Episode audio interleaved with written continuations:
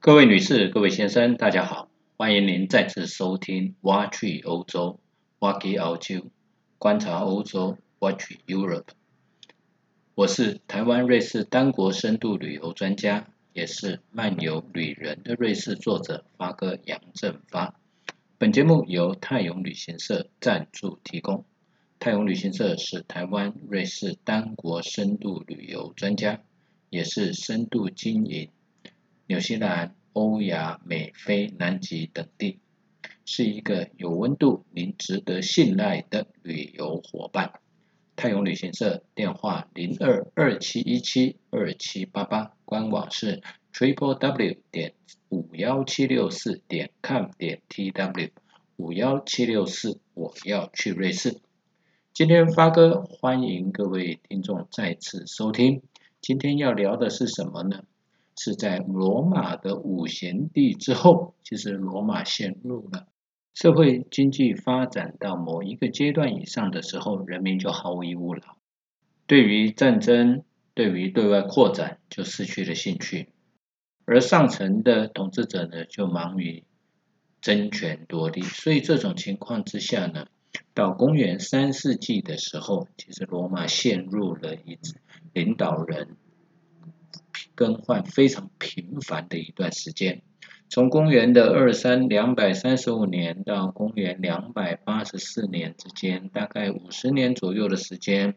罗马的皇帝更换了二十六位。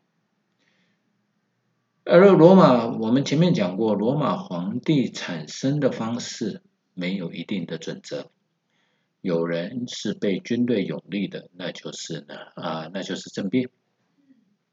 有人是元老院选出来的，有人是前任的呃这个执政者他所选出来的作为养子，作为他的继承人，所以呢没有一定的继承人的继承方式，这种情况之下，所以导致了罗马或陷入了很多的战乱、很多的政变当中。一直到了二公元两百八十四年的时候，有一个原名叫做迪奥克莱斯的领导人。这一个人呢，他并不是出生在意大利半岛，他出生在巴尔干半岛，有一个地方叫萨隆纳的地方。如果我们的听众朋友有人曾经去过克罗埃西亚旅游的话，应该会参观过一个。地方叫做斯普利特 （Split） 的这一个地方，这个地方有一个皇宫叫做戴克里先宫。这一个人其实叫原名就叫做迪奥克莱斯。他在公元两百八十四年的十一月二十号的时候呢，被他的军队举证，推举为自罗马的执政官。执政官，然后呢，在六两百八十五年的时候呢，啊，他他的另一个竞争者叫做卡里努斯的这一个人，他被暗杀，被暗杀了以后啊，迪奥克莱斯就成为罗马唯一的统治者，并改名成为戴克里先。那他觉得呢，罗马啊，因为罗马的执政者一直从奥古斯都以来，都一直在自称为第一公民。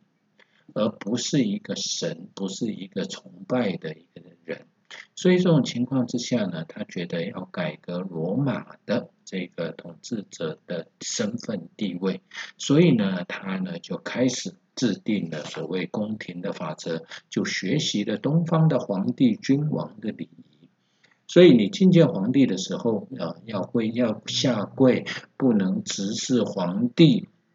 好，只能看皇帝的脚，然后呢，皇帝出现在人民的，在人民或者是在朝政的时候是头戴皇冠，而不再以军服出现啊。所以这种这种呢，呃，半人半神，成为朱比特 （Jupiter） 的这个呃，在人间的代理人的这个身份，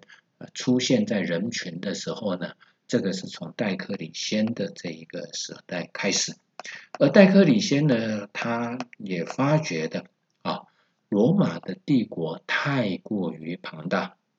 一个帝国太过于庞大的时候呢，就是呢，有时候鞭长莫及，所以呢，政令没有办法呢啊传达到每一个地方，所以这种情况之下呢，他所想到的就是呢，就把罗马帝国呀一分为二。然后呢，创造了两个奥古斯都，一个人统治东边，一个人统治西边啊。然后呢，两个奥古斯都各收养一个养子，叫做凯撒啊。这个凯撒就是父皇帝，父皇帝就是准备皇帝过世的时候，他他要接任皇帝的这一个位置。所以呢，就变成了有两个奥古斯都，两个凯撒，各统治了东半边跟西半边。但是呢，没想到的是呢，却变成把国家切成四分之一了，四个等份了。所以呢，奥古斯都两个奥古斯都统治四分之一，各四分之一；两个凯撒也各统治了四分之一。他本来的想法是，当两边的奥古斯都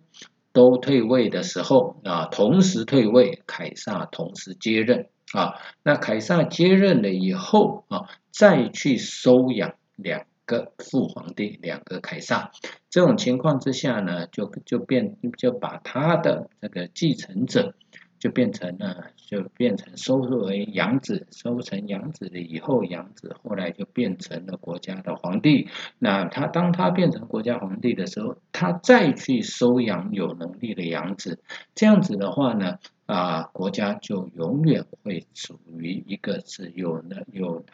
良好的领导能力的人来统治这个国家，这个想法是非常好，但是他没有考虑到人心，人心是没有办法控制的，所以呢，人的野心常常会大于他的能力，所以这种情况呢，啊，当他过世了以后，这个这个制度就被破坏。啊，所以呢，又归于一个。每一个制制度的出发点利益都是良善的，是呢，到后来总是会被扭曲，所以呢，那他到后来呢就没有啊，到没就这个制度呢就实施不下去了。到君士坦丁的时候呢，东西罗马帝国又归于一个统治者之下。还有一个很大的一个改变，在戴克里先的制度在统治之下呢，有一个很大的改变呢，就是呢，他去削弱了禁卫军的能。这个力量，因为呢，他是被军队拥立的，所以呢，军队具有呢，呃，左右啊皇这个罗马执政者的继承权的这个左右的能力，所以这种情况之下呢，禁军的力量太大，对于领导人而言，永远是一个威胁，所以戴克里先就去削弱了禁卫军的能力，加强边防军的。好，那在这个时候呢，还有一个还有一个问题，慢慢慢慢出现的就是呢，罗马的人口慢慢慢慢的减少，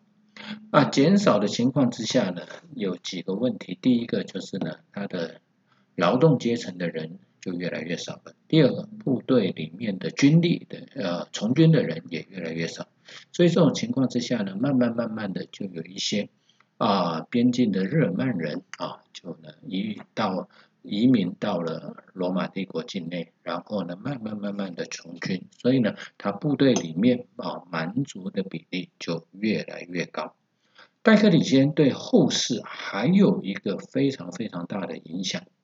也就是呢，在在公元元年或者是公元前三年，其实这个年份呢，到目前历史学家呢。大概的人都是认定是公元元年了啊，那也有人讲是公元前三年，在耶路撒冷附近有一个叫伯利恒的地方诞生了一个小孩叫做耶稣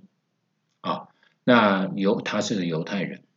犹太人呢啊一直居居住的地方叫做呢啊牛奶与蜜，也就是现在以色列的地方。那他们呢是全世界最早的一神教。他们认为呢，他们他们人的上帝叫做耶和华，耶和华只爱犹太人，不爱其他的民族。耶和华呢会保护犹太人，耶和华会会会送弥赛亚啊到人世间。弥赛亚就是什么？就是救世主的意思啊。所以呢，耶稣在伯利恒诞生，诞生了以后呢，呃，他们妈妈叫玛利亚，是未婚怀孕。啊，那他的爸爸叫约瑟，那大天使米开勒就跟他讲，他怀的是啊耶和华救世主的小孩，所以呢千万不能离婚。那他本来要回到耶路撒冷来生小孩，但是走到伯伯利恒那里呢没有旅店，所以就在一个马厩啊，在十二月二十五号这一天。的是就是诞生了这个耶稣，当时候有所谓的东方三贤王来到这边来朝拜啊，前来呢祝福耶稣的诞生。那后来呢，大叙利王下令杀掉两岁以下的小孩，所以呢，耶稣曾经流落到埃及一阵子之后，再回到啊，再回到啊。以呃以色列，在他三十岁那一年呢，他就开始传道。他认为呢，神爱世人，不应该只爱犹太人，所以呢，耶和华应该是爱世界上所有的人。所以他就呢开始收门徒，所以他有所谓的十二门徒。十二门徒呢，然后呢，在他三十三岁的时候啊，三十三岁的时候呢，啊，他那个罗马的统治者呢。把他把耶稣呢以政治犯的名义呢钉上十字架，他的门徒呢就四散。那其中最重要的一个门徒叫保罗，他认为呢耶稣的思想、耶稣耶稣的言行应该向犹太人以外的民族来推广。所以呢，因为是神爱世人，不是只是犹太人，所以应该向其他民族传教。所以呢，他们就离开了这个地方，来到了罗马啊。那后来在罗马殉道，呃，圣彼呃彼得是殉道的地方，就是目前现在是罗马圣彼得大教堂的所在地啊。所以呢，这个宗教就开始传播，传播呢，因为他们不对世俗的皇帝下跪，他们所以会影响到呃皇帝的统治。可是这一个宗教呢，却在呢基层。啊，罗马的基层间呢，迅速的传道，所以这种情况之下，到戴克里先的时候，不晓得为什么啊，戴克里先在他统治的后期，他下令对基督教、对天主教啊，对比这些异神教呢，做大规模的迫害。屠杀、没收天主教徒的财产，然后呢，如果说军队里面的天主教徒的话呢，就要离开军队，或者是呢，有些就被入狱，有些呢，甚至呢被被杀啊，甚至用火刑之类的啊。那为什么会用火刑？因为火刑是罗马时代对抗对付宗教犯的一个刑罚。所以这种情况之下呢，戴克里先他有一个外号叫做“黑色十字”，因为呢他在天主教合法之前大量的迫害天主教徒，他也就是最后迫害天主教徒的一个皇帝了。戴克里先呢也是罗马呢在罗马所有的继承人呢，所有的领导人呢在位都是死在。他的任上，戴克里先是唯一一个在在世的时候退位的一个皇帝，所以呢，他他退位之前，他在斯普利特就新建了一个他退休的时候的住所，就叫做戴克里先宫。所以如果说到呃前面讲过，您如果曾经去过。克罗埃西亚旅游一定会参观过这一个皇宫，叫做戴克里先宫啊。那从南门进去，它也有一个北门，有一个东门，有一个西门，叫其实呢叫金银铜铁门啊。那还有城墙啊，里面呢有一个教堂，有一个高塔，还有呢呃这个人面狮身的这个这个雕像存在的一个地方啊，所以。他在那边做什么呢？他退休了以后，在那边种卷心菜，所以也有人把它叫做卷心菜皇帝。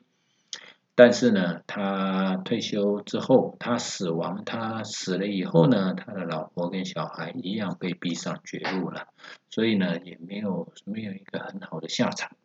讲到这个戴克里先公呢，这有一个有一个有一个有趣的，就是他原来他的陵寝在那个地方。戴克里先的陵寝，可是呢，当罗马西罗马帝国灭亡了以后呢，呃，蛮族统治的以后，因为罗马呢，呃，因为境内呢。罗马境内呢就没有一个强而有力的保护者出现，所以人民要寻求自保，所以就有很多附近的人呢就跑到这个戴克里先宫的城墙里面呢，因为有城墙就有一个具有保护的作用，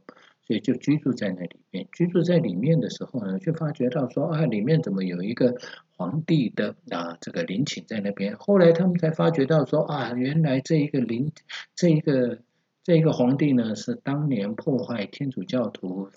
叫做黑色十字的戴克里先，所以呢，就把他的尸体呢啊挖出来了以后，哦哦，后来的尸体下落不明，然后把他的陵寝呢就改建成为一座教堂啊，所以呢，这个也可以，所以说算是后世的一个报应了啊，比原来的陵寝就后来变成了天主教的教堂啊。所以这一个人的这个罗马非常重要的一个皇帝就叫做戴克里先。戴克里先退位了以后呢，在公元三一一年的时候，出现了罗马出现了四位奥古斯都，分别是李希尼、马克森提乌斯、马克西米努斯和君士坦丁。那这个时候呢，君士坦丁联合了里希尼啊，对抗马克森提乌斯。结果呢，他占领了意大利，在所在公元三一二年十月二十八号的时候呢，这里有一个战争叫米尔维安大桥战役中呢，是击败的马克森提乌斯。那在公元三一三年的时候呢，啊，君士坦丁跟里希尼呢就在米兰会晤，然后呢签署了一个叫做米兰勒令，啊，给基督教合法的一个定位，就就把基督教天主教合法化了。啊，那君士坦丁这一个人是出生在巴尔干半岛，现在塞尔维亚境内的一个尼什的这一个地方。他的爸爸呢，其实他的爸爸是一个军人。那戴呃君士坦丁在年轻的时候呢，他是跟随戴克里先在东方服役。啊，后来呢，呃，当这个。戴克里先退位了以后呢，他君士坦丁呢就到了不列颠，也就是现在的英国，因为他的爸爸在已经升为奥古斯都啊，在英国，所以呢，他觉他的爸爸叫做君士坦丁，是君士坦提乌斯一世。那结果呢，他在位一年，一年了以后呢，他三零五年的时候在位，三零六年的时候就死就过世了，所以呢，君士坦丁呢就被军队永立为奥古斯都。啊，所以呢，他就成为四位奥古斯都之一。那那他呢，后来呢，他他把他的姐姐啊，因为呢，他跟李希尼联合嘛，所以呢，他就把他的姐姐呢嫁给了李希尼。可是呢，后来呢，他这两个人在公元三一四年的时候呢，啊，也发生了冲突。在公元三二四年的时候呢，君士坦丁就击打败了李希尼。啊，他的姐姐呢就跟他苦苦求情，君士坦丁呢就保证李希尼的生命是安全的，在前提之下呢，李希尼投降。但是呢，没想到呢，后来他还是呢用叛变啊跟呢私通的名义呢，将李希尼绞死。啊君士坦丁呢就成为了啊罗马的唯一的一个领导者。那这里面有一个战役叫做米尔维安大桥战役，这是呢，这是这个在这一个战役上面啊，其实本来君士坦丁跟李希尼没有胜利的把握。据说在这个战争的前一个晚上啊，君士坦丁做了一个梦，这个梦是什么呢？就是一个太阳啊，太阳。大太阳的情况之下呢，啊，他看到了一个符号，这个符号叫做凯勒符号，也就是一个 X 跟一个 P，也就是现在叉 P 了啊，叉 P 的这一个符号。他梦到说呢，把这个符号放啊放在每一个士兵的盾牌前面，他就可以打打赢这一场战役。后来呢，他就用了这一个符号，然后他果果然也打赢了这一场战役。据说呢，他是说呢，如果说这一场战役，如他如果打赢的话呢，他就要让天主教合法。所以，如果说我们站在现在的立场，我们回想的话，历史其实是有无限可能的。如果君士坦丁这一仗打败了，如果他吃了败仗，天主教是不是会合法？天主教有没有办法发展成为现在这现在的这个规模，成为世界全世界第一大宗教的这个规模？所以这是一个很值得怀疑。啊，所以呢，有人是说啊，因为他梦见了天主啊，跟他讲说，你要用这个符号，你就可以打赢这一场战争。打赢这一场战争了以后呢，啊，天主教后来就在公元三一三年的时候合法。那君士坦丁呢，他后来也打败了法兰克人跟哥特人啊，哥德人，所以呢，他算是在公元四世纪的时候。罗马复兴的一个非常有名的一个皇帝，他在公元三二四年的时候呢，他认为罗马城太过于残败，太过于。呃，而且呢，罗马城里面的人口一直减少，然后呢，瘟疫这一些横行，所以呢，他想要建立一个新的首都。而罗马呢，这个地理位置在统治那么大的帝国，它的地理位置也不好，所以呢，他就选了一个地方，这个地方就在巴尔干半岛。巴尔干半岛呢，有一个地方叫做拜占斯。拜占斯的这一个地方，这个地方有马尔马拉海，它控制的黑海进入爱琴海、地中海的一个咽喉，还有一个湾叫做金角湾的一个一个山坡上面。然后呢，它总共它也有七座山丘，很像罗马，它新建了一道城墙，开始规划，这样它把罗马的这个都市计划呢，也放到了这一个地方。那这个地方为什么就在以前是一个莫加拉人的一个殖民地，叫做拜占斯。拜占斯这一个名字是哪里来的呢？拜占斯有人说他是。这个大海神波塞顿的儿子啊，他呢在这里建立了一个殖民地，这个殖民地就叫做拜占斯。在公元三二四年的时候呢，君士坦丁就选择了这一个地方建立一个新的首都。在公元三百三十年的时候完工，这一个首都啊叫做新罗马。后来的人干脆就把它叫做君士坦丁堡。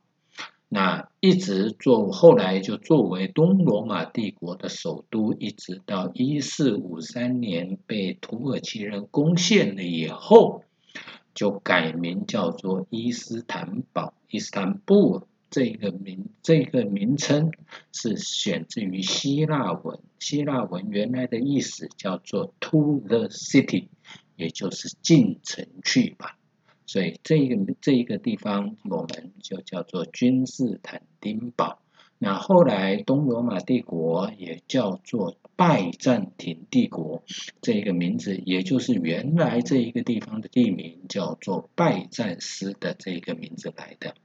所以罗马。在戴克里先的时候分成四帝共治，在君士坦丁的时候又把它合而为一，成为唯一的皇帝。而戴克里先是迫害天主教徒的黑色十字，君士坦丁啊，他的继承人君士坦丁却变成了宣布和基督教合法的一个皇帝，而君士坦丁也在他最终。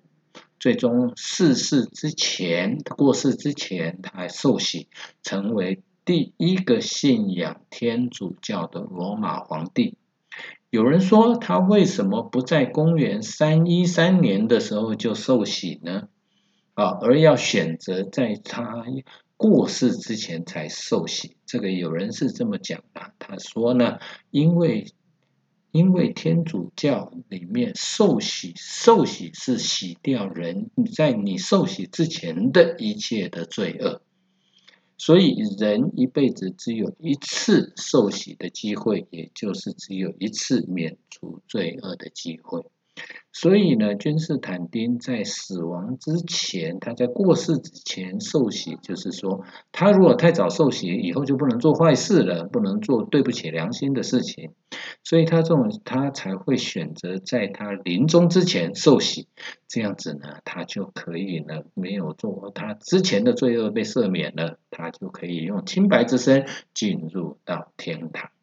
所以这个是有人是这么说，他为什么在过世之前才受洗的这一个原因。好，今天我们的节目就为各位发哥的节目挖去欧洲，就跟各位分享到这边。好，本节目由泰永旅行社赞助提供。泰永旅行社是我们国内、欧洲、瑞士的深度旅游专家。如果各位听众朋友有兴趣的话，可以上他的官网去看看他的行程，去了解一下有关于瑞士、有关于欧洲的各种不同的啊行程。谢谢各位听众的收听，我们下次再见。